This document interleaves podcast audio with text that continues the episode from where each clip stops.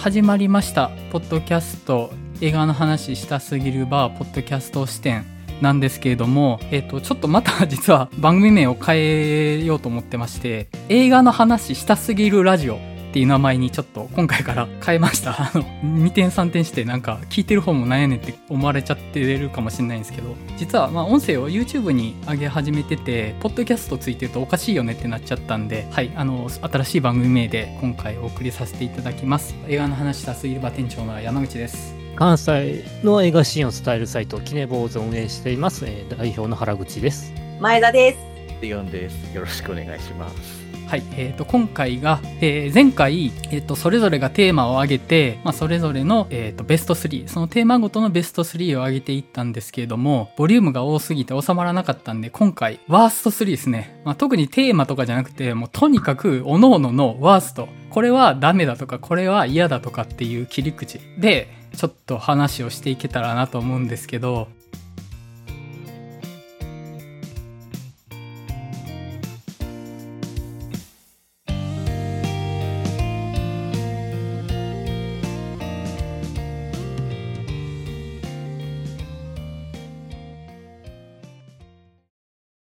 まあ、あの、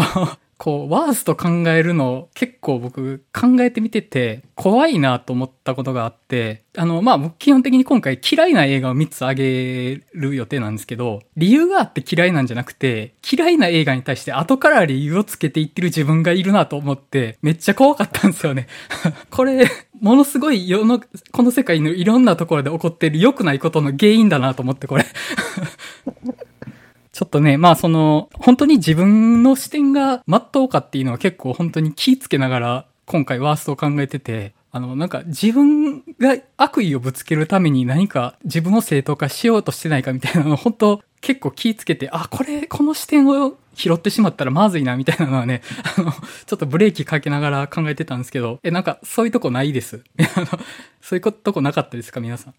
でも確かに嫌いな理由が言語化できないっていうのはあったり、あとなんかそもそも、なんだろう、嫌いって逆にこう感情を持ってるわけじゃないですか。その映画に対して。うんそこまでこう感情を持った上で明確に嫌いって言い切れる映画も意外と考えるの難しかったですね。うん、そうっすね。あの結構考え出したら、ある程度したらだんだん、あ、この映画嫌いやったわっていうのは思い出せたんですけど、初め全然思い出せなくって、映画館で、もう本当もう、もう、機会があったらもう殴ってやりたいぐらいの怒りを覚えた映画たくさんあったのに、なんか忘れちゃってたなと思って、このテーマを初め考え出した時。嫌いな映画って自分がものすごい大事にしてるものに対して、それにそぐわなかったから、すごいマイナスの感情を覚えたと思うんですけど、その時のことを忘れちゃってるの、ちょっと悲しいなと思って、自分が大切にしてたこととか、結構忘れていってるんだろうな、自分って思うと、なんか、嫌いって思った感情とかもっと大事にしていきたいなとかも思ったりはしてたんですよね。とかなんかツイッターとかでその時結構やっぱ怒ったりするとやっぱ感想とか書いちゃったりはするんですけど、なんかそこで結構、ああったことによってもう忘れちゃってくんですよね。やっぱどんどんなんあ、か。もうお焚き上げが進んでるんですね。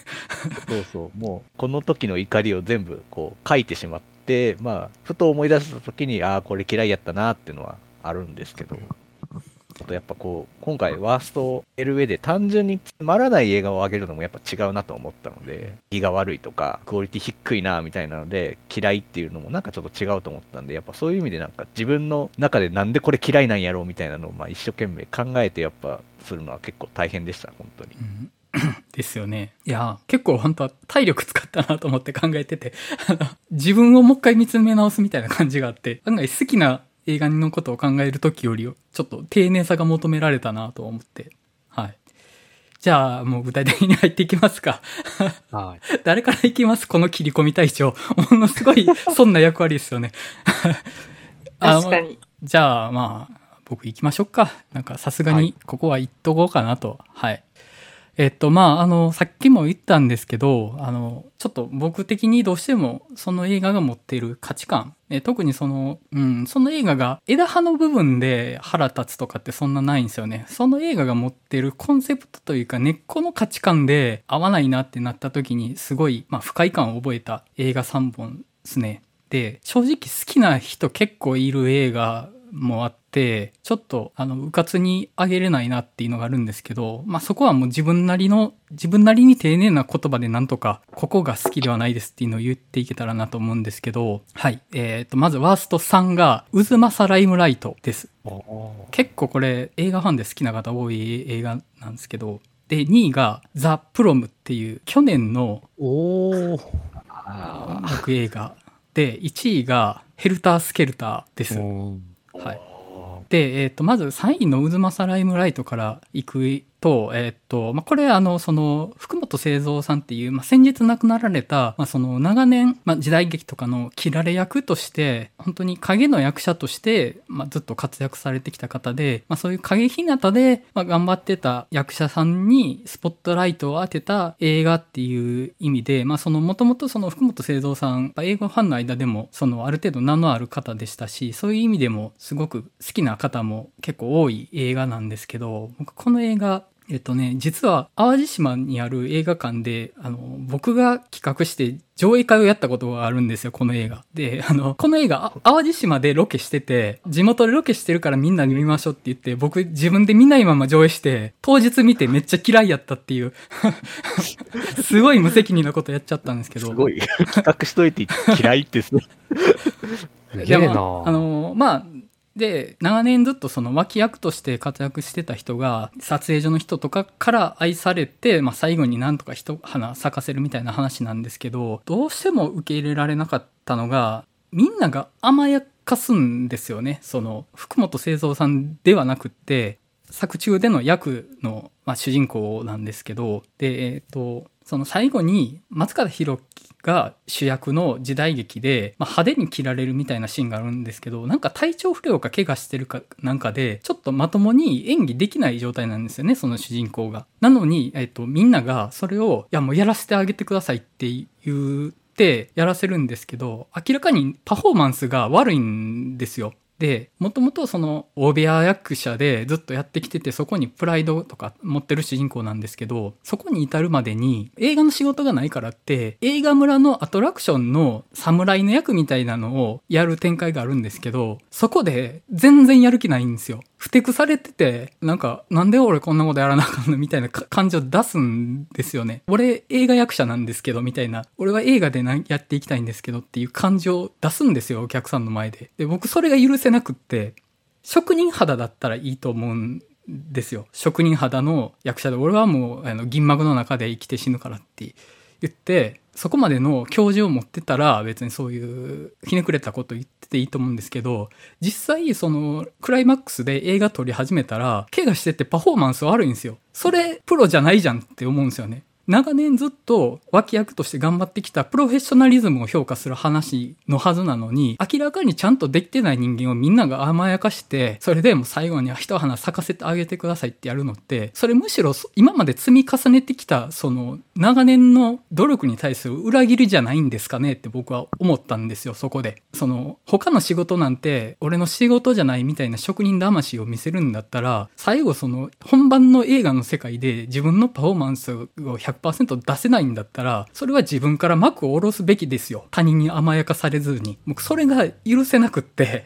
まあ、あの、そのスポーツで引退試合で、あの、ピッチャーの引退試合で三振してあげるとか、バッターの、あの、引退試合で打たせてあげるとか、それの延長だとは思うんですけど、仮にも映画として撮ろうとしてるもので、その甘えたことを裏方がやってるって、あの、仮にも映画ってていうものに、こっちは本気で見てるわけじゃないですか。その、あの、それを手前どもで自分勝手なままごとやんないでくれますって僕は思ったん、思っちゃったんですよね、そこで。うん、なんか、その、感動っていうものに対する解釈が、なんかものすごい僕とずれてるなと思って、例えばその、ダーレン・アロノフスキーのレスラーとか、まああれとかだと、その要はもうレスラーとして俺は死ぬって言って、まああの、行く話ですけど、あれはまあ全然正しい話ではないですよ。仕事の中で、俺はこれで死ぬって別にその、命かけて仕事ってやることはないと思うんですけど、やっぱりその、人生にそれをかけてた人間の矜持はそこにあるわけじゃないですか。それは他人にも甘やかされないし、自分でも自分を甘やかさないからこそそこには感動があると思うんですけど、勝手に自分が引いたルールで、やりたくない仕事はふてくされて、やるべき仕事はやりきれてないのにみんながやらせてくれるってそれダメじゃないですかって思ったのが、まあ、あの、渦政ライムライトでした。うん。思い出すだけでちょっと嫌だなって思っちゃうぐらい、うん、合わなかったっすね。もうあれを感動だとは僕は思えなくて。はい。で、えーっと、2位のザ・プロムは、えーと、まあちょっと比較的、その、保守的な高校で、同性愛の女の子が、女の子同士でプロムに行きたいって言ったら、もう学校側が邪魔してきたっていうのを、ちょっと売れなくなったハリウッド俳優たちが、それを助けてあげるみたいな感じの、で、まあプロムをやるっていう話なんですけどね。訂正になります。本作の主人公たちは、ハリウッド俳優ではなくって、舞台俳優ですね。ミュージカルで失敗して役者生命の危機に立たされているっていう話でした。失礼しました。えっとね、どうしても好きになれなくって、えっと、あの、このハリウッド俳優たちが、アメリカの保守層に対する差別意識がめちゃめちゃ強いんですよ。そういう女の子同士でプロムに行かせないことで言うの、言ってるのって、どうせ歯並びの悪い貧乏な白人なんでしょみたいなことを言ってるんですよ。で、歯並びの悪い白人ってもうその、要は、いわゆるレッドネックとかホワイトトラッシュって言われるような、映画とかでもよく出てくる、その貧しい地域で、あの、貧しい環境でそこから抜け出せない白人たちのモチーフとしてよく出てくるし、正直その、レズビアンとか、その、LGBT とかを尊重しましょうっていうことを言おうとしてるテーマの話の中で、その、貧しい白人のもう典型的なモチーフみたいなのをあげつらってそれを否定してるって、なんか差別に反対するために別の差別重ねてるのまずくないですかって僕は思っちゃって。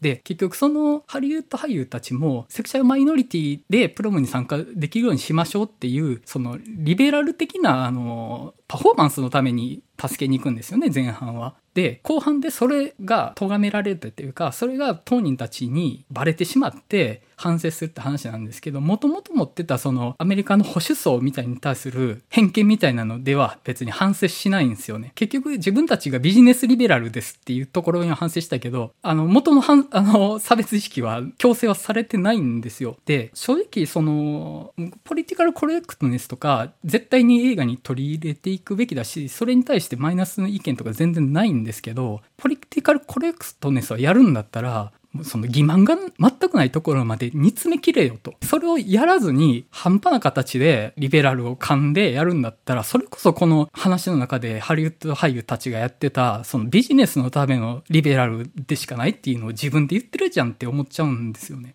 本当に単なるエクスプロイテーションなんですよ。売れるからそれを入れてるだけなんですよね。リベラルの要素入れたら、なんか気持ちよく見れちゃうから入れましたと。で、それに対して、その LGBT とかに反対してるやつって、歯並び悪くて気持ち悪いですよねとかっていうのを言うのどうなんですかって、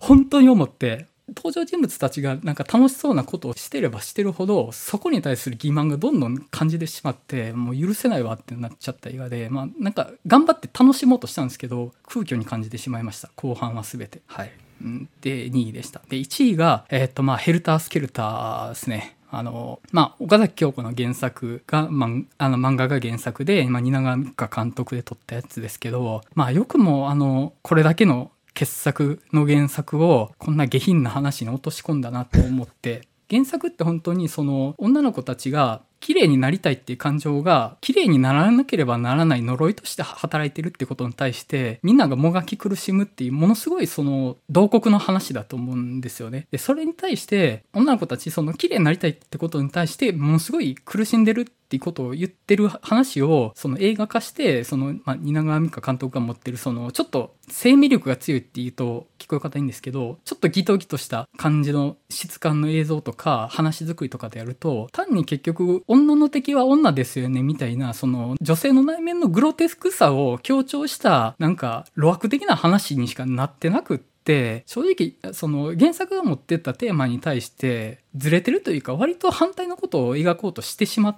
てるなって思ったんですよ。うん、結局女の綺麗になりたいって気持ちってモンスターだよねっていう話になってたなと思ってそれけあまあそのまあ岡崎京子の原作がすごいドライというかそのものすごいザラザラとして乾燥した質感の画風だからこそ出せた世界観かなと思うんですけどまあその蜷ゆかさんのその映像の質感だと、その生命力がマイナス方向に働いてたんじゃないかなと思って。そのグロテスクな方向にしか見えなくって、うん、正直その原作からしたら、正直テーマ的にはもう裏切りぐらいには僕は感じてしまって、ちょっと許容できなかった作品ではありました。山美香さん最近だと生理用品のパッケージをまあそのちょっと派手なものにして生理に対する危機感みたいなことなくそうみたいな商品に関わられてたりとか本人のやってることはすごい志高いなと思うんですよその女性らしさっていうものを別にその否定的にではなくてまっすぐ出すっていうことをやってるっていうのはいいことだと思うんですけど少なくともヘルタースケルターっていうテーマに対して相性が良くなかったと思うしそれに対してもともと持ってる自分の資質を悪い方向に働かせてしまった一本だなとは思ったんですよね。うん、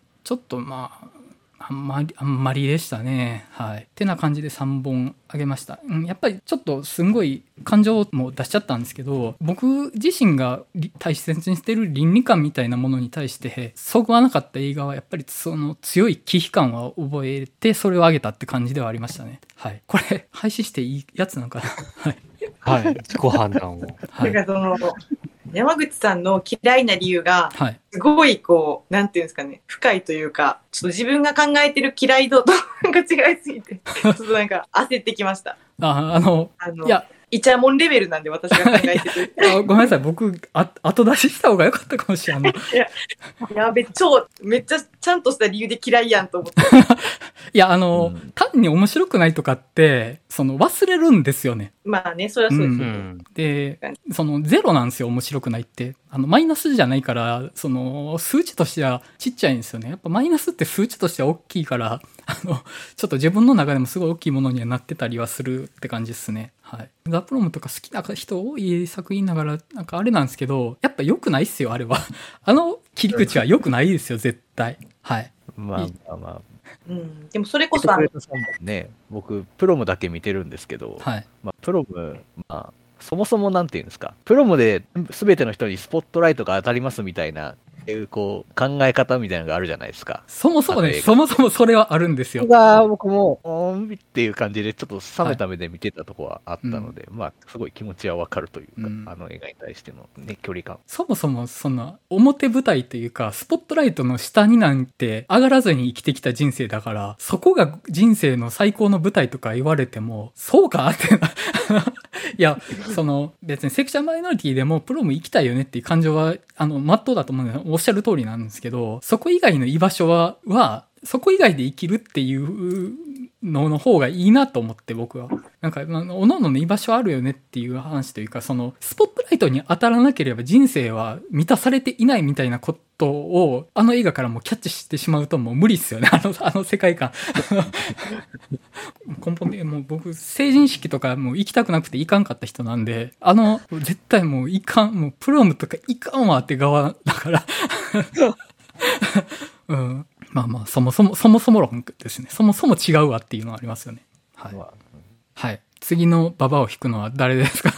あ、いきますよ。あの、はい、ちゃんと3つ用意したんで、いきいいいでしょうか？はいはい。どうぞ。はい、じゃあ、えっ、と、キネ坊主グッチョンからワースト3を。一応、えっ、とね、これ3つ共通するのが、実話ベースの作品で、はい主人公登場人物に共感できないっていうはいはい共通項がありまして。おーで、え3位が、えー最愛の子。ほうほうほう。で、で2位が、えービューティフルマインド。はい。あはい。で、1位が、えっ、と、ジャンヌ・ダルク。ほうほうほうほう。ーおで、えっ、と、まず、えっ、と、3位の、えっ、と、最愛の子。えっ、と、ピッター・チャン監督ので、えっ、と、これは、えっ、と、中国で、えっ、と、3歳の子供が突然姿を消したっていう。はい。で、えっ、と、前半は、で、その、親、両親が必死になって自分の子供を探すと。で、どうにかかすかな希望でたどり寄せて見つけたっていう話なんだけれども、えっ、と、これね、後半が、えっ、と、まあ、ネタをばらすと、結局、えっ、と、子供のいない親が、その3歳の子を奪った話なんですね。はい。うん。はい。子供ができなくて、で、一人がやったの。で、あくまでその親視点の話になるっていう。なるほど。子供ができなくて、できなくて、どうにか見つけて、この子を頑張って育てるのって話。でも君盗んでるよねっていうのがずっとなんか根底にあって、後半が本当に共感できなかった。まあ、うんで、それを盗んで座ってるっていうのは美学をもね、認めるね、お客さんもいるんだろうけど、でも盗んでるよね、あんたっていうのが、うんなんか俺、根底にずっと引っかかってて、さいなんかねさ、結局最後はその盗んだ側の話で終わるっていう、共感的にはまあまあ終わって、うーん、どうなんだろう、これっていうのがありました。っていう2016年、日本で公開されたた作、中国の映画と。結構あれですよねその子供をどうこうする話ってなんかそのそこが主題じゃなくってももう無理ってなる時ありますよねあの、え最近で言うと僕あのブリーグズビーベアっていう。映画あれもその子供さらってでその元の親のところに返されてからっていう話でしたけどそのさらった側の親との絆っていうのも描かれるんですけどそもそもさらってる時点でもう無理ってなる人全然いたと思うんですよね僕はあの話はいけたんですけど、うん、なんか倫理観を大きく外してくる映画ってもうボタンかけ違ったらもう無理ってなるのは結構ありますよね。はい。で、えーでは次に、えービューティフルマインド。えっ、と、これ、えっと実実在の、えっ、と、数学者、えっ、と、ジョン・ナッシュっていう、えっ、と、ゲーム理論はい。の基礎を築いた方の話伝記賞ですと。で、そう、あの、ゴールデングローブ賞とかアカデミー賞も確かノミネートとかになってて、え、一応俺も理系出身なんで、まあそういうのもあって見たんですけど、えっ、と、その主人公をララッセル・クロウがやって、でやってて、えっと、ロン・ハワード監督と、ある程度気づくとは思うんですけど、で、なんやろ、あの、で、前半は結局そのね、ゲーム理論とかいろいろと天才数学者としての姿を描いていくんですけど、後半がやっぱりそういう、いろいろ理論を求めていき出すと、主人公が鬱になると。うん。その鬱からの脱出の話と。うん。なんですけど、結局ね、この手の話って、主人公にやっぱり原因があって、うん。見てる観客からしたら、お前原因あんねんか、お前はよ自分で気づけやと思っちゃうんすよ。だからもうはよ気づけやでイライラしして、どうにか、ああ、まあ脱出できたかな、お亡くなりっていう話で。なんかね、その手の話がどうも嫌で、はよ気づけやお前っていうのが、っていうのが嫌なとこです。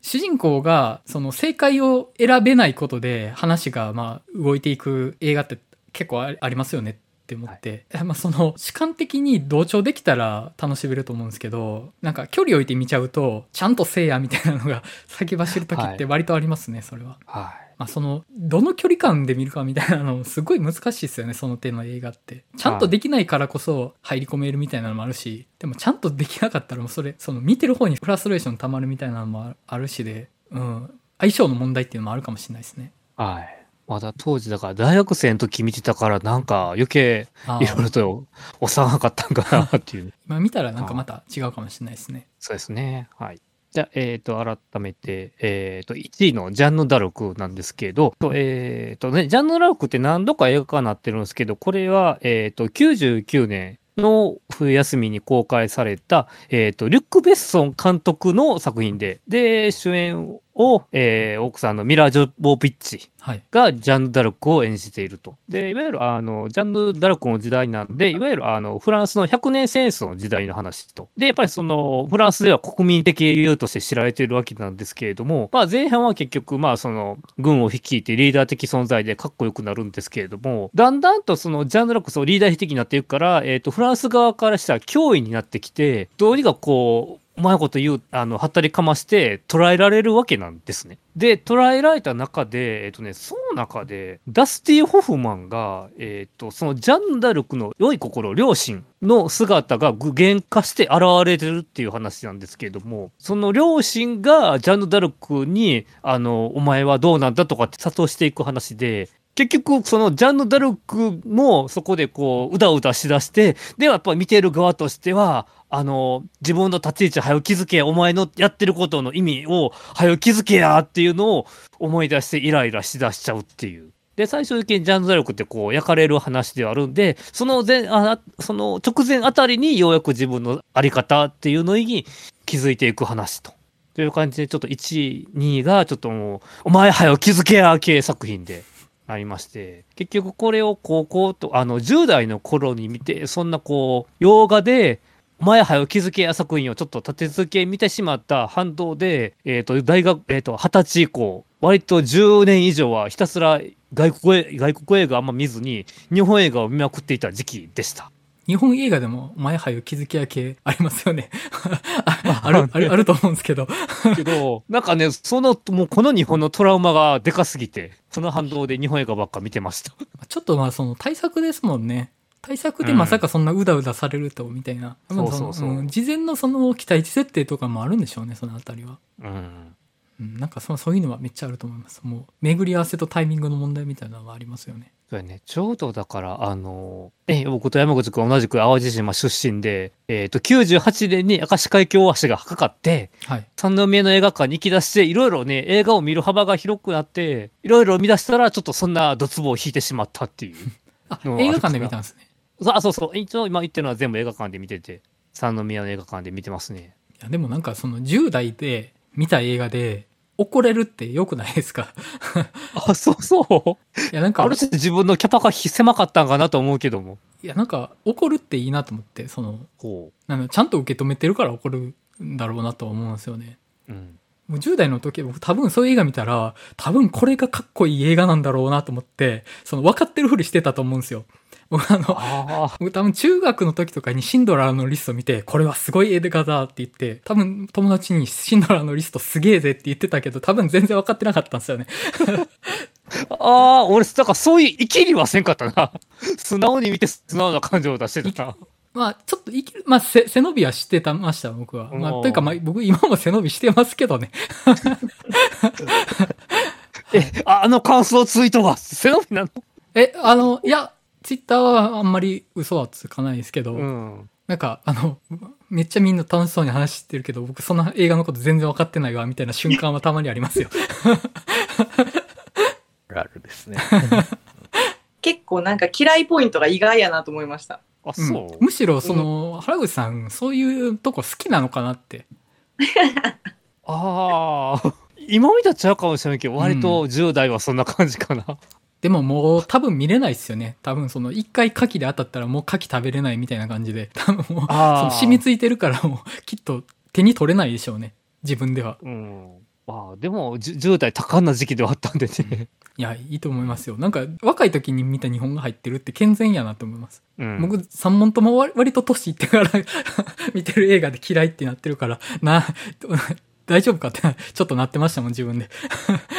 だから、こう合わなくて日本映画へ転校したっていう、ある種の原体験で強く残ってるかな。うん。ああ1、2っていうのがやっぱそうり、うん。かなはい。なるほど。そういう切り口なんですね。うん。はいなるほど、なるほど。はい。じゃあ、どうします？次。いや、もうこれ、多分私が一番しょうもないんでと思う。私挟んで、マリオンさんで締めた方がいいかなと。そうなんですか。じゃあプレ、ッシャーをかけたじゃあ前田さん。いいですよ。最後、はい引き受けます。じゃあ僕が最後引き受けます。私は、まあ、嫌い、ちょっと嫌いっていう、まああれが、ちょっとあれなんですけど、3位がエターナルサンシャイン。はい。で2位が最近、えっ、と、実写化されたホムンクルス。はあはあはあ。あもで、1位が魔女の宅急便。どっちの？どっちの実写アニメ？アニメ、ジブリです。はあ、はあ、おそうなんですね。そうなんです。ほうほうほう。で、3位のエターナルサンシャインは、まあ、シンプルに、あの、めめし、なんか、すごい映像表現とか構成とかは、なんか面白いなと思うんですけど、そんな大げさなことをして表現する話なんかこれっていうのが、ちょっとあって、なんかひたすらめめしい話じゃないですか、あれ。え、そんなことないですか？いや、あの、おっしゃる通りかなと思いつつ、ちょっと、あの、我々もしかしたらそれ刺さってしまう可能性が、言葉の刃が刺さってしまう可能性があるなと思って。うそうなんです。め、めめしいことを大きく捉えるって、割と心当たりがあるなと思って。そうそうなんですよ。あっちゃーって言いや、ちょっとそうですね。あの、まあ、個人的に、まあ、嫌いというよりも、結構なんか、評価高いけど、あんま全然理解、良さが全然理解できないなっていう映画として、まあ、3位、エターナルサンシャイン。で、2位のホムンクルスは、私原作がすごい好きなんですよ。山本秀夫のうん殺し合い地書いた漫画家の原作すごい好きで、まあ、その実写化映画って、まあ、どうしてもちょっと難しい部分はあるとは思うんですけど、もう、これは、ひどい。ひどい。断言。結構、その、俳優さん、役者さん、皆さんよくて、綾野剛さんとか成田凌さんとか結構、ビジュアルも含めて、すごい良かったんですよ。で、なんか音楽も良くて、結構最初ワクワクするんですけど、なんかあの、原作から削ったらいけない核の部分を削って、こう表面的な設定とかビジュアルだけをこう繋いでるっていう感じがすごいして、で、極めつけになんか後半から結構ガラッと原作とは違うオリジナルの展開になっていくんですけど、それがさらにもうちょっと薄っぺらさが出てしまって、個人的に。もうなんか、清水隆何やってくれとんねんって私はもうちょっ前田さと。んあ、あ、どうぞ。はい。あ、どうぞどうぞ。いや、前田さん、山本秀夫漫画好きなの、もうずっと出てるじゃないですか、この放送の中で。ずっと本。当ですね。殺し屋1の話したし、女子高生、あ、えっ、と、炎上交際撲滅運動の話して、で、今回ホームクルスでめっちゃ好きなんやなと思って、まあ、そうです。徐々にこれで浸透させていこうかなと思ってるんで。で、そうなんですね。っていうので、なんかしかも脚本3人関わってるんですよ。はは。でも、内藤監督と結構、なんか、いい人関わってるんですけど、多分、あの、私、清水隆監督の映画、まあ、犬鳴村とか樹海村とか見てるんですけど、あの、前半結構いいのに、後半急にダメくなるんです、私の中で。それ多分、清水隆監督のせいやろなって勝手に思ってて。脚本大体、あの、二人とか関わってて、片方が清水隆監督なんですけど、これダメな設定、絶対清水隆監督入れてるやろって思ってるんですけど、まあ、ちゃんと映画館で見るよって思ってます。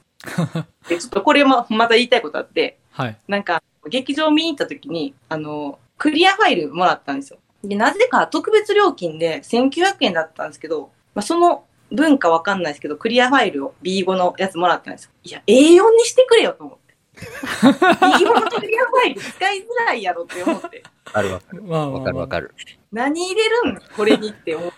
わかる。たのと、あと、なんか結構、あの、早い段階、ネットフリックスに上がったんですよ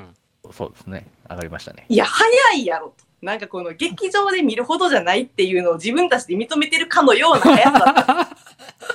劇場で見たこっちの気持ちにもなれよ、特別料金を払ってっていうとこまで含めてちょっと怒り、久しぶりにちょっと怒っちゃった映画。はい。が2位。で、1位の魔女の宅急便は、私これ子供の頃から結構嫌いで、はい。で、なんで嫌いなのかなっていうのを、これを機に考えたんですけど、うーん、なんか結構最初のオープニングで街に着くまでと、はい。で、最後そのたわしたわしじゃないか、ブラシはい。で飛ぶシーンとかは好きなんですよ。最初と最後は結はい構楽しいんですけど、その間、街に着いてからその街で過ごす間の、もう危機の生活が全部嫌いで、ずっとこう、なんかこう嫌な気持ちっていうか、で、なんかその登場してる人が全員、うん。なんかいい人すぎるうん。とこもちょっと嫌だったり、うん。で、なんか、極めつけが、あの、キキが、あの、猫のジジの声聞こえなくなったり、はいあ言葉がわからなくなったり、あの、ほうき飛べなくなったりするじゃないですか。はい。で、なんかその理由を結構その、キキのこう成長というか、はい。なんか女性の体の変化みたいな考察されてて、多分、宮崎駿監督もなんか言ってるみたいなんですけど、なんかそれがすごい嫌いで、まあ、まあ、そうっすよね。そうですよね。なんかその、なんやろ。そんな変化ってビフォーアフターみたいなもんじゃないのに、うん。こうなんか大人が決めた、うん。なんかこう、子供の成長の表表現の仕方っていうのはすごい嫌なんですよ。こう明確に魔法が使えなくなるとかっていう、こうビフォーアフターにしちゃってるような表現がすごい嫌いで、うん。うん。うん。うん。うん。なんかそれがこう、魔女の郵便に私が感じてる、なんかこう、一番の部分なのかなとは最近思ったんですけど、めっちゃ面白いです、その視点。た 確かに確かに。うんあの、千と千尋でも同じようなことやってましたよね。なんか、千尋がお腹、よお腹痛くなってみたいなので、そうなんですよ。あの、まあ、まあ宮崎駿監督、その、少女に預けてるもの巨大すぎるんですよね、あの人。巨大なもの預けすぎなんですよ。そう、なんかちょっと夢見てるというか、うんなんか、しかもちょっと少女に母性を、うん。こう、期待してる部分みたいなのもあって、まあ、その変態さが彼の才能でもあるとは思うんですけど、はい。なんか、魔女の宅急便は特にあんまりその冒険要素がない中で、まあ、原作はありきだからっていうのはあると思うんですけど、ちょっとひたすらその街の中での、そのなんか危機のなんかこう、なんていうんですか、日常がちょっとずっとちっちゃい時からしんどくて、この、見るたびにこの映画しんどくなるやんって思ってました。うん、うん、確かに。僕もまあそのジブリの中ではそこまで好きな方じゃないんですけど、なんかちょっとその、わかりますわ、その視点は。うん。うん、なんか宮崎駿監督作品のジブリの中でも割とその、あんまり空虚な感じはあるんですよね。なんか、うん。なんて言ってんのかな。あんまり血肉が詰まってない感じが、はあるんですよ。うん。うん、その表層的な何か良さを積み重ねていく話かなっていうのはちょっとあってまあその仕事をして何か大人になっていくみたいなののあの魔女の宅急便の中の仕事論もなんかいまいちそんなにピンとこないというかまあそれもまあ千と千尋もそうか結局仕事をしてなんかまあその仕事をして精神的に成長してまあ何らかの肉体的な変化も経て大人になるみたいなその露骨なイニシエーションを2つかませてきてますよねどっちも。うんうん。でもやっぱり僕「千と千尋」は好きなんですよ。で「千と千尋」好きなのってやっぱりそのグロテスクなことを書いてるからだと思うんですよね。結局そあの「千と千尋」に出てくるその大人とかあと神様って優しくないんですよね。手前勝手な奴らが勝手にその各々の欲望を達成するために働き手を使ってるますよね。その湯屋に来る神様たちはその自分がサービスされる側として利用してるしバーバは労働力として使ってるしで優しくない大人優しくない他者がいてでまあそれとあの触れてまあ千尋が大人になるっていうのはまあ理解できるんですよ。あれはあのその全然いい話じゃないから好きだなと思って。魔女の宅急便はその全員いい人ですもんね。確かに。そうなんですよ。うん。で、あの、カラス飼ってる女の人とかも、うん。あのシーンとか一番嫌いなんですけど、ちょっとわかる ちょっとわなんか、なんていうんですか、マルチの勧誘かよみたいな、うんなんかこう、いいことしか言わない続きが、すごいこう、うん。まあキキはまだ、なんていうんですか？でもキキいくつぐらいですか ?14 ぐらいですか？もうちょっと若そうですけどね13とか、まあ ?13 歳。ローローティーンなのは間違いないでしょうけどうんまあなんかわかりますねい言わんとすることはそうなんです。13歳で逆に、あの、あんな感じの人に出会ったら逆に歪んでいくぞって思ってしまうんですけど。あの元の絵本読んだことないんですけどその絵本であの映画の中で起きた事象を絵本的に処理していっても全然そんなに違和感ないなと思うんですけどそのなんかちゃんと動いたりとか劇映画的な演出をつけていく中でその演出の厚みは増していってるのにその奥行きはないままなんですごい空気の感じはずっと残るんですよねなんかうんわかりますね。いや結構 勇気あるチョイスしますね。いや逆に私その今回3作品選ぶ中で魔女の宅急便しか思い浮かばなくて、はいはい。あの明確に嫌いやって思うのってうん。これしかなくてうん。っていう感じでした。いやでもいやいいいいっすよ。でも多分それ感じてる人は結構いるとは思いますわ。僕もなんかその言語化しないままその違和感としてずっと持ってたけどちょっとなんか一部分が見えた気がしました今。うんいや面白かったっすよ。全然全然軽くないっすよ。いやただこの発言のせいでジブリにこのラジオが潰されてしまうっていう 可能性がいや、ないでしょ。いやでも聞き応えありましたよ。なんかはい。じゃあマリオンさんいいっすか？はい。そうですね。僕、順位つけてないんですけど、とりあえずワースト順不動ではい。3つ、と、殺さない彼と死なない彼女。はい。好きな人多いっすね。バースデーワンダーランド。ああはい。はい。はい。わかりますよ。と、えっと、これ、最近公開されたばっかりなんですけど、はい。あの猿学長で会いましょああ好きな人多いっすよね。う。多分めちゃくちゃ評判高いんですけど、僕、はい。好きじゃないっていう。コメント書いたけど。コメント書きたんですけどね。あの、これ、そう、コメントちゃんと書いたんですけど、実は好きじゃないんだよなっていうのがあって、で、そうですね、まず、殺さない彼と死なない彼女っていうのは、まあ、青春映画ど真ん中な映画というか、えこの監督が小林圭一っていう人なんですけど、僕、その監督さんの、ボンだっけ、ボンちゃんとなんだっけ、ボボンとリンちゃん。ボンとリンちゃんか。そう、ボンとリンちゃんが好きなんです。で、そんな小林圭一監督が、まあ結構メジャーなところに出て、青春映画撮ってっていう、確かにすごい序盤とかめちゃくちゃ好きなところいっぱいあるんですけど、ただ僕、あるシーン、ある展開があるんです。あなんというか、ネタバレになるんですけど、あの、メインとなる男の子が、ポリマの殺人鬼に殺されるっていううんうん。展開がありまして、僕、映画の中で、なんか、過剰に不幸な展開を突きつけるみたいなの、意図のわからない過剰な不幸を突きつける映画って嫌いなんですね、なんか。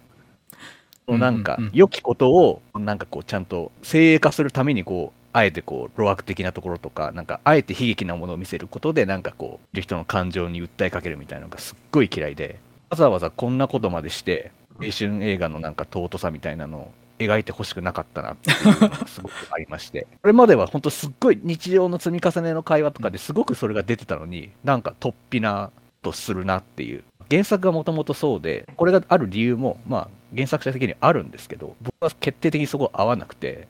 その一点だけで僕、この映画嫌いで、何その、人が死ねば悲しいのとか当たり前じゃんっていうか、そんなんでなんか感情、なんか泣かせるとか、なんかそういうの嫌ですってすごく思ったんで、なんかそういう類の映画は結構上げたくはなったんですけど、それの代表格として僕は、まあ、今日上げ、一本上げました。なんかあの、ちょっと僕も近しいところは苦手意識はあって、この映画僕も見てるんですけど、やっぱだいぶその突飛な展開なんですよね。うん、まあなんか伏線というかその殺人鬼がなんかあの動画配信してるみたいな伏線はあって、なんなんやろこれって感じでは見てたんですけど、まあ、急にそれに対して当事者になっちゃうっていうのは結構まあ唐突だし、まああんまり上手なやり方じゃないっすよね、あれは。うん。ですよね。うん。まあ、あので、あもはい。なきゃいけないんだみたいなところが本当に嫌で、うん意味がわからん。ちなみに、えっ、と、マリオンさんは小林健圭一監督のデビュー作、桃色空をは見てるんですか？それは見てなくて、ボントリンちゃんだけを見て、すげえって思ったんですけど、一応デビュー作がね、そう、公開当時白黒で、あの、今週末からカラー版が公開されるので、うんもし、そう、もしよければどう感じるのか気になりますね、桃色空をが。はい。でも多分この映画に関しては脚本がでかいというか、まあ、原作の存在がめちゃくちゃでかいんですよね。で、原作はまあ、あの、僕もこの原作の漫画読んでるんですよ。で、本当にふんわりとした4コマ漫画が続いていって、4コマ漫画の中でいきなりその唐突な不幸がやってくるっていう、まあ展開をするんですけど、まああの登場人物も、その普通の人の名前じゃなくって、なんて言ったらいいのかな。その性質が名前にされてる、ちょっと偶話的ななんか話なんですよね、結構。まあそんな中で、まあその、大きい不幸に対してそれぞれがどう、まあ、それぞれはというか、まあ、一人だけか、その不幸に直面していくのは。それに対してどう生きていくのかみたいな、その、まっとうなリアリズムで書かれてる話じゃないんだろうなっていうのは思ったんで、僕はちょっと割とそこは処理できたんですよ。うまいこと言いなしたというか、まあまあ、その、あくまでそういう誇張された話だなっていう風な受け流しはできたので、そんなにうわーってはならなかったんですけど、その、真正面から受けると、きつい映画だなっていうのは確かにおっしゃる通りだと思いますわ。うん。なるほど。はい。でそうですね。で、2本目が、バースデー・ワンダーランドって映画なんですはいけど。はい。あのー、2つ嫌いな点というか、あるというか、単純にまず、でしょうね、日常世界からどっかファンタジーな世界に行って、そっから1日ぐらい2日冒険して帰るみたいな話に、最近全然乗れないっていうのがちょっとありまして、自分の中に。なんかそういうアニメ作品に特に、まあ結構いいんですけど、なんかことごとくなんかそういうアニメ作品見ると、なんか、いくつでしょうがないというか、なんか、なんでこんなつまらない世界観でなんか楽しそうなこと微調みたいなことできるんかなってぐらいちょっとあんまり乗れないことが多いっていうのがあってまあ今作もそれにの例に漏れずっていう作品なんですけどまあそれぐらいだったらまあまあまあ自分の好みかなってなるんですけどこれ監督してるのが原敬一なんですよねそうなんですよ。しんちゃん大人帝国の逆襲とか、そうなんですよカッパの冬の夏休みとか、ラフルとか、もう名作しか撮らないような映画監督がこんなつまらん映画を撮ってるっていうことにすっごいムカついて、なんかこの一点だけですっごい怒ってるんですけど、僕は。ほんとこんななんか、何の新鮮味もないビジュアルの映画作ってなんか、え、もっとできるやろっていう風な気持ちになるし、まあ案の定全然売れてないから、それはそうだろうなって思ったんですけど、うん。なんか、キャラクターデザインもなんかすごくなんか有名な人されてるんですけど、なんだっけ、なんか最近も広角機動隊とかのはい。新しいアニメ版のキャラデザインとかもやってるような人なんですけど、その人のキャラデザってすごく静止画だといいんですけど、動いてると途端になんか躍動感のないキャラデザみたいになるんですよね、なんか。ああ、なんか静止画で見るキャラデザがいいと、アニメとして動いてるキャラデザの良さってやっぱ全然違うなっていうのもすごく時思ったっていうのがあありますね、本当もう本当原敬一がこんな映画撮ったなんて本当信じらんない。はい。いや、僕も見に行って、基本僕のワースト3、その、僕の倫理観とに合わないから嫌いっていう映画だったんですけど、面白くなさでワースト3に入りかけた一本なんですよ。バースデーワンダーランドは。本当に面白くないんですよ。で、別にその、いいことも別にそんな言ってないというか、そのおためごかしみたいなもありふれたメッセージ、なんか非日常で成長しますよね、みたいな、その100億回言われてるメッセージをつまんない話で描かれても、知るかってなるんですよね。しかも、そんな成長してないんですよね。うん、なんか。しかもね、なんかね、あの、クレヨンしんちゃんの人形が出てくるんとか、その目くばせ何って思って。イライラするなって。やー、もう僕も面白くない映画として非常に巨大です、僕の中で。はい。やっぱ、成長してないのもやっぱ僕やっぱ嫌いですね、うん本当この映画。本当なんか、あんまりこう、外に出たがらない、こう、新しい世界に飛び込むのがちょっと嫌っていう感じの子なんですけど、で、新しい世界に行ってしまうわけで、で、そこでなんか変わるんかって言ったら全然変わってないんですよ。あれなんだよって思って、もうちょっと変われよって思ってしまって。なんか、本当これ何が言いたいのかよくわかんない映画だったので、本当にしんどかったですね。はい。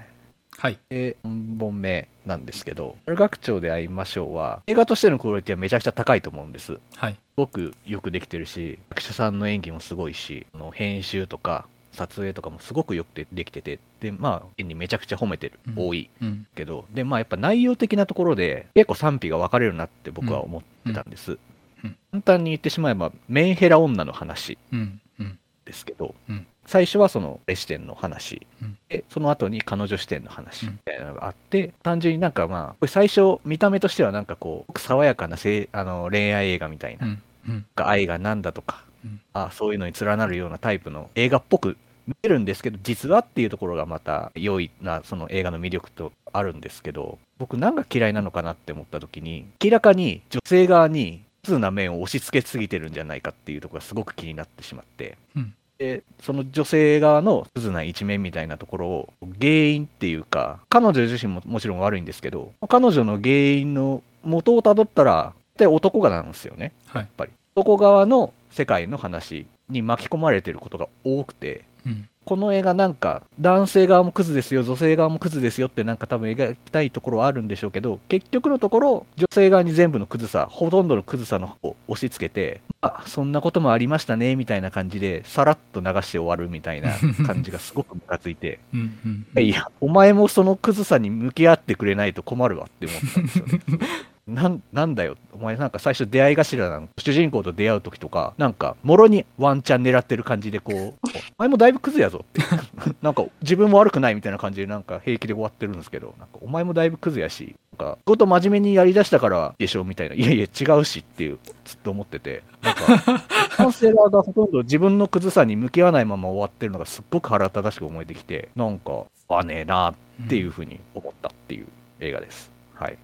結構話この映画の評判聞いてるとむしろその女性側のちょっと不利な状況みたいなものにフィーチャーして描いてる映画っていう評判で聞いてたんですけどちょっと今聞く限りむしろちょっと女性に対してアンフェアな描き方をしてる映画のようには聞こえましたね。結構、あえてやってる部分はあるみたいなことはちょっとちらっと聞いたんですけど、はい。だからあ。どうなんですかね。だからそういう風に見えてしまう社会を批判したいみたいなのがあるんですかねそういう女性の同じ問題なのに女性の側が悪く見えてしまう社会が実はアンフェアじゃないかみたいな。そんな話でもないのかな。ちょっと想像でなんか終わり方としてはすごいなんかエモーショナルな恋愛映画的な感じで終わらせるので、なんかすごい、いや違うくないって思ってしまうっていう気持ちになるんですよね、僕としては。そういう一面ももしかしたらあるとは思うんですけど、としてはなんかこの映画の、まあ、少年が合わないっていうところですか？映画のクオリティはめちゃくちゃ認めますけど、クオリティが高いゆえにみたいなこともありますよね。そうそうですね。はい。割とね、その、僕最近、その、双方問題あるよねっていう、アリバイ的に双方の非を描きつつ、実はめっちゃ片っぽに加担してる描き方になってるな、みたいなのがすごい苦手だなと思って、作り手がどういう意図だろうが、受け手がそれフェアに受け取れないよなっていう作りになってると、ちょっと無理だなってなる時あるんですよね。うん、なんかその、作り手がどうやろうとしたかよりも、もう受け手がどう感じるかの方がまずありきだろうって思って、やろうとしてることに対して、ちゃんと描けてるかってめっちゃ繊細にやらんとダメだなと思うんですよ。特にそういう、フェアかアンフェアかみたいなのってめっちゃ繊細さいると思うんですよね。そういう不均衡を描くのであればこそ、アンフェアに見えるっていうことは、見る人がどういう風にそれを受け取るのかとか、フェアに描くんならどうフェアに、あの、受け手にそれをもってどう感じてほしいかみたいなとこ相当逆算的にゴールまで描いた上でやらないとそういうアンフェアってあの結構見た人が勝手に自分が都合がいい解釈しちゃうなって思うんですよね最近。こういうだから結局女はこうだから男の方が被害者だとかとかそのなんか一箇所上げつらってそのアンフェアさを自分に都合のいい拡大解釈して飲み込んじゃう人とかってすげえいるなと思ってなんかそのそこに挑戦してる映画なのかもしんないけどもしそこがちゃんとやれてないんだとしたらちょっとあれですね。あのもしかしたら良くない映画なのかもしれないですね。あの僕見てないのに語ってますけど。アンフェアというかね、割と後半が女性同士のリベンジポルノ感が結構あるかな思うんだけどな、マリオさん。あのあ辺まあそのそうですね。女性推しのこうドロドロしたところもありますし、うん。もちろん。なんかマリオさんが怒ってるのめっちゃいいですね。あの結構感情のまま喋ったのであのうん。色整然とはしてないと思うんですけど、はい。エモいなぁ あでも話してて結構悪の強い回になったなっていうのはあるんですけどやっぱその嫌いなものをちゃんとその包み隠さず話すって好きなものの話するより互いのことよくわかるなっていうのがあって僕結構好きなんですよねそういう瞬間って。好きなものって割と綺麗な見た目のものをお出しできるんですけどやっぱ嫌いなものってちょっと悪の強い部分をお出しせざるを得なくなるのでやっぱそういう意味でなんか相互の理解がり進むというか、うん、面白いですよねやっぱり。あそっかそこが嫌いなんだってその気づきがあるというか自分が気づいてなかった部分を気づかされるっていう部分でもすごい面白いなって思うんですよ。なんか今日聞いててもなんかこの人むちゃくちゃ言ってるなってなかったし今日出てきた映画もし好きな人がこの回聞いててもある程度納得できるしてもらえる回になったのかなとは思ってやっぱりその上でまあその映画でもやっぱここ好きなんですって思ってもらえって言ってもあるじゃないですか。僕はここを許せないんですけどあなたはここが好きなんですよねって。なんかそういうのっていいですよねって最後思えたらいいなって思うんですよ。結構僕ツイッターとかで映画の話してると好きな話しかできないじゃないですか。うん。嫌だなと思って好きな話しかしできないと結局なんかそのミームの重ねやってるだけみたいになるなって思うんですよ。あのそういう低ケークと化したものをお互いに重ね合ってそれのキャッチボールというかそのピストン運行してるだけになってるんじゃないかなって思う時がよくあるんですよ。好きな人だけがわかる言葉を出してそれを拾ってもらえたみたいなそのあんまり心のやり取りになってないなって思う時があって。うん、なんかその嫌いなものの話するのが健康的かって言われたらそうでもないんですけどやっぱ不健康なことやるがゆえのなんか面白みがあるなと思うんですよ。うん、なんか自己弁護してる今 いや、いや、だ大丈夫と思うよ。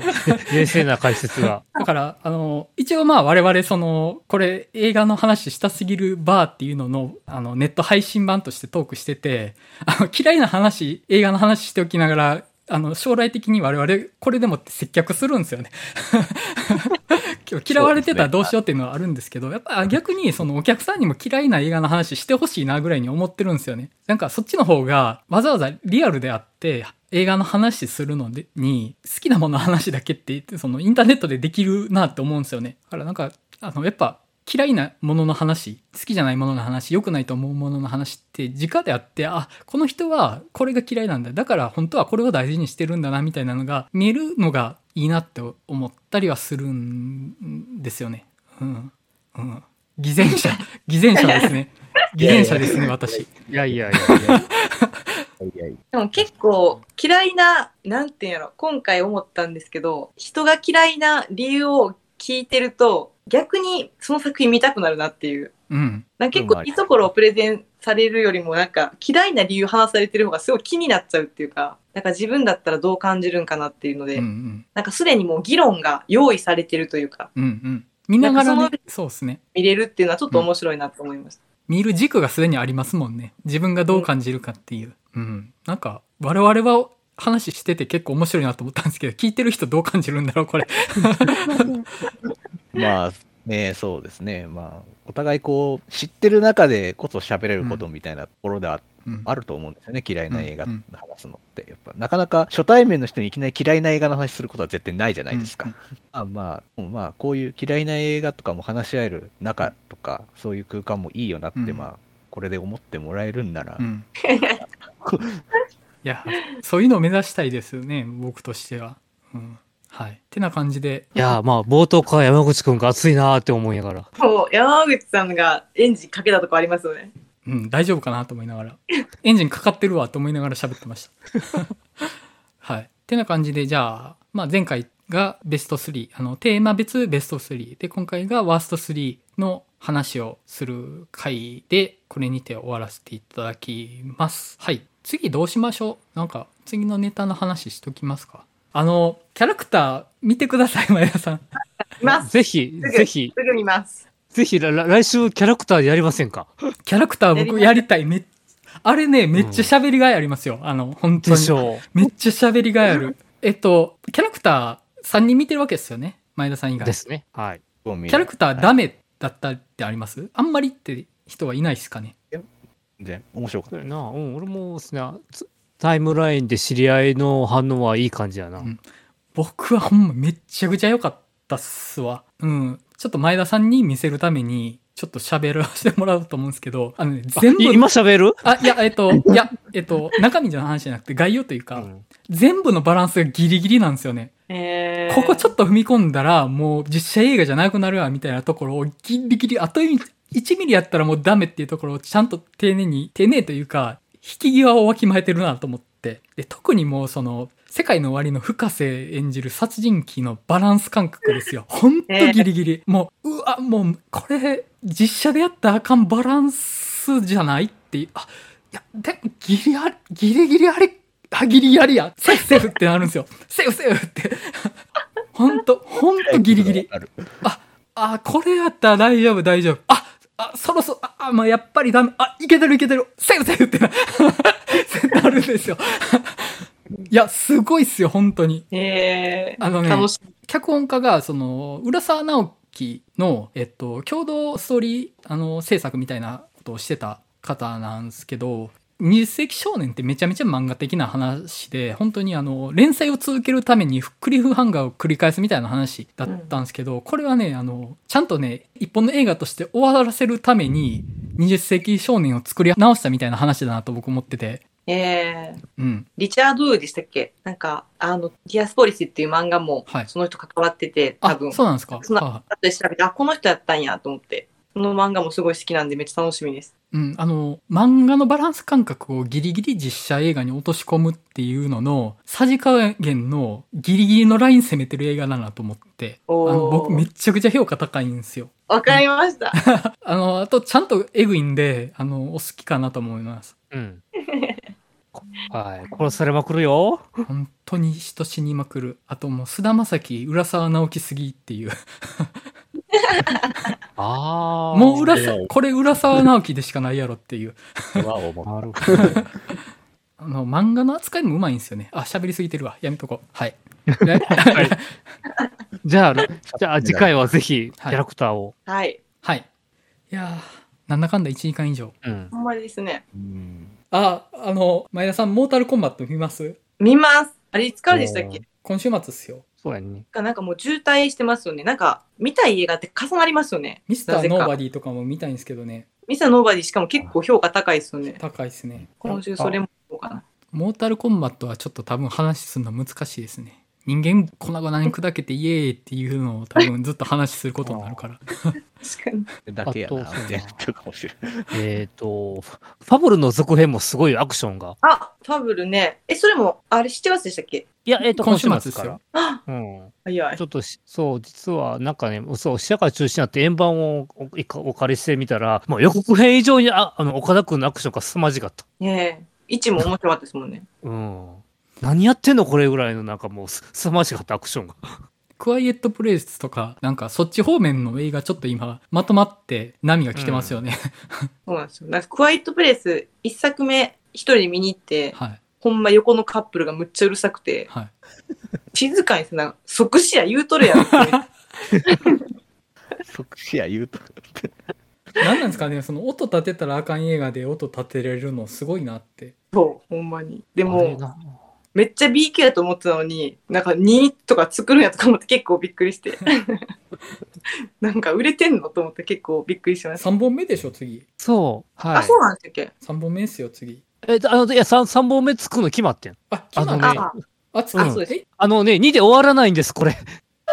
終わんねえんだ。お前、そこで、うん。あの、み、試写見たんですけど、お前そこで終わんの？っていう。そうですか。うん。とだけ言ってよ、こう。三部作構想。まあ、でも、あの、いわゆるデイワンのエピソードも出てくるからね。あうん今回のも。いや、最初のクワイトプレイスって皆さん1見ました見てないです。はい見ました。一応、うん、プライム入ってるよ。あ、でもほんまあれそんな見るほどの映画かってちょっと思ってるんですけど。あの、え僕の中でサプライズと同じ立ち位置にいます。あの、自分では見ないなっていう立ち位置。うん。いや、なんかこれ別にネタバレとかじゃないですけど、いお母さんが釘踏むとかあるんですよ。うん。あで、1回目、なんかちょっと踏むのに放置するんですよ。そんなことあるかって思うんですよ。で、案の定もう一回釘踏むみたいな。トムとジェリーですね、それ。ほんまに。こいつ絶対仕事できひんわ思いましたもん。あのギ、フムプロもサプライズと一緒じゃないかと思ったり。お前、あの、お前、釘。トムが寝てる犬の横で釘踏んで、声出さないようにして、あの、犬の耳栓してから大きい声出すみたいな展開が頭によぎりましたもん。近い。ほぼ、ほぼそれ。あと今回話してて、やっぱり前田さんは新海誠無理だなって確信しました。いや、それ私、エターナルサンシャインの時のこの二人の表情がなんか、すごい曇っていくから、なんか、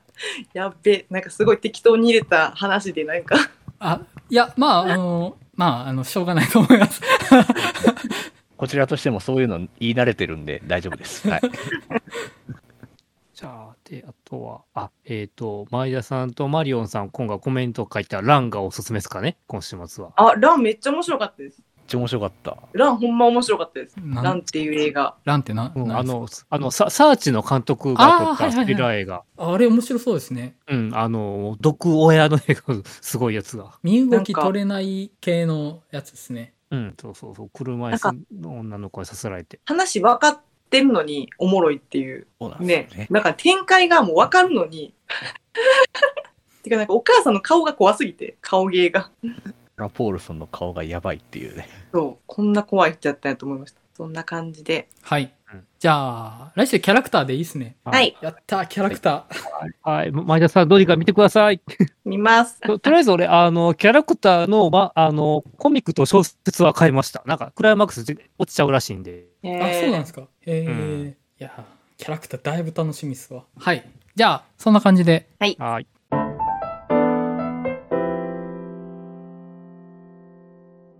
てな感じで、映画の話したすぎるラジオを終わりたいと思います。あ、最後にお知らせだけ。えっと、これまでも月1回やらせていただいてました、大阪の南森町にあるイベント型のカフェバー、週刊曲がりにて、えーとまたまた映画の話したすぎるバーやらせていただきます今回が7月3日土曜日開催予定、えーと時間が17時から、えーと21時かなの予定ですえっ、とまああの緊急事態宣言が抜けて、えっとまん延防止うんたらかんたらに移行して、えっとアルコールの提供はする予定です今のところは。で今回は目玉ですね。もうあのゴジラ VS コングですね。我々4人店長メンバー4人ゴジラ VS コング見てから行く行くつもりしてますので、まあゴジラ VS コングの下すぎてやばいっていう人はぜひ遊びに来ていただけたらなと思います。はい以上です。それではまた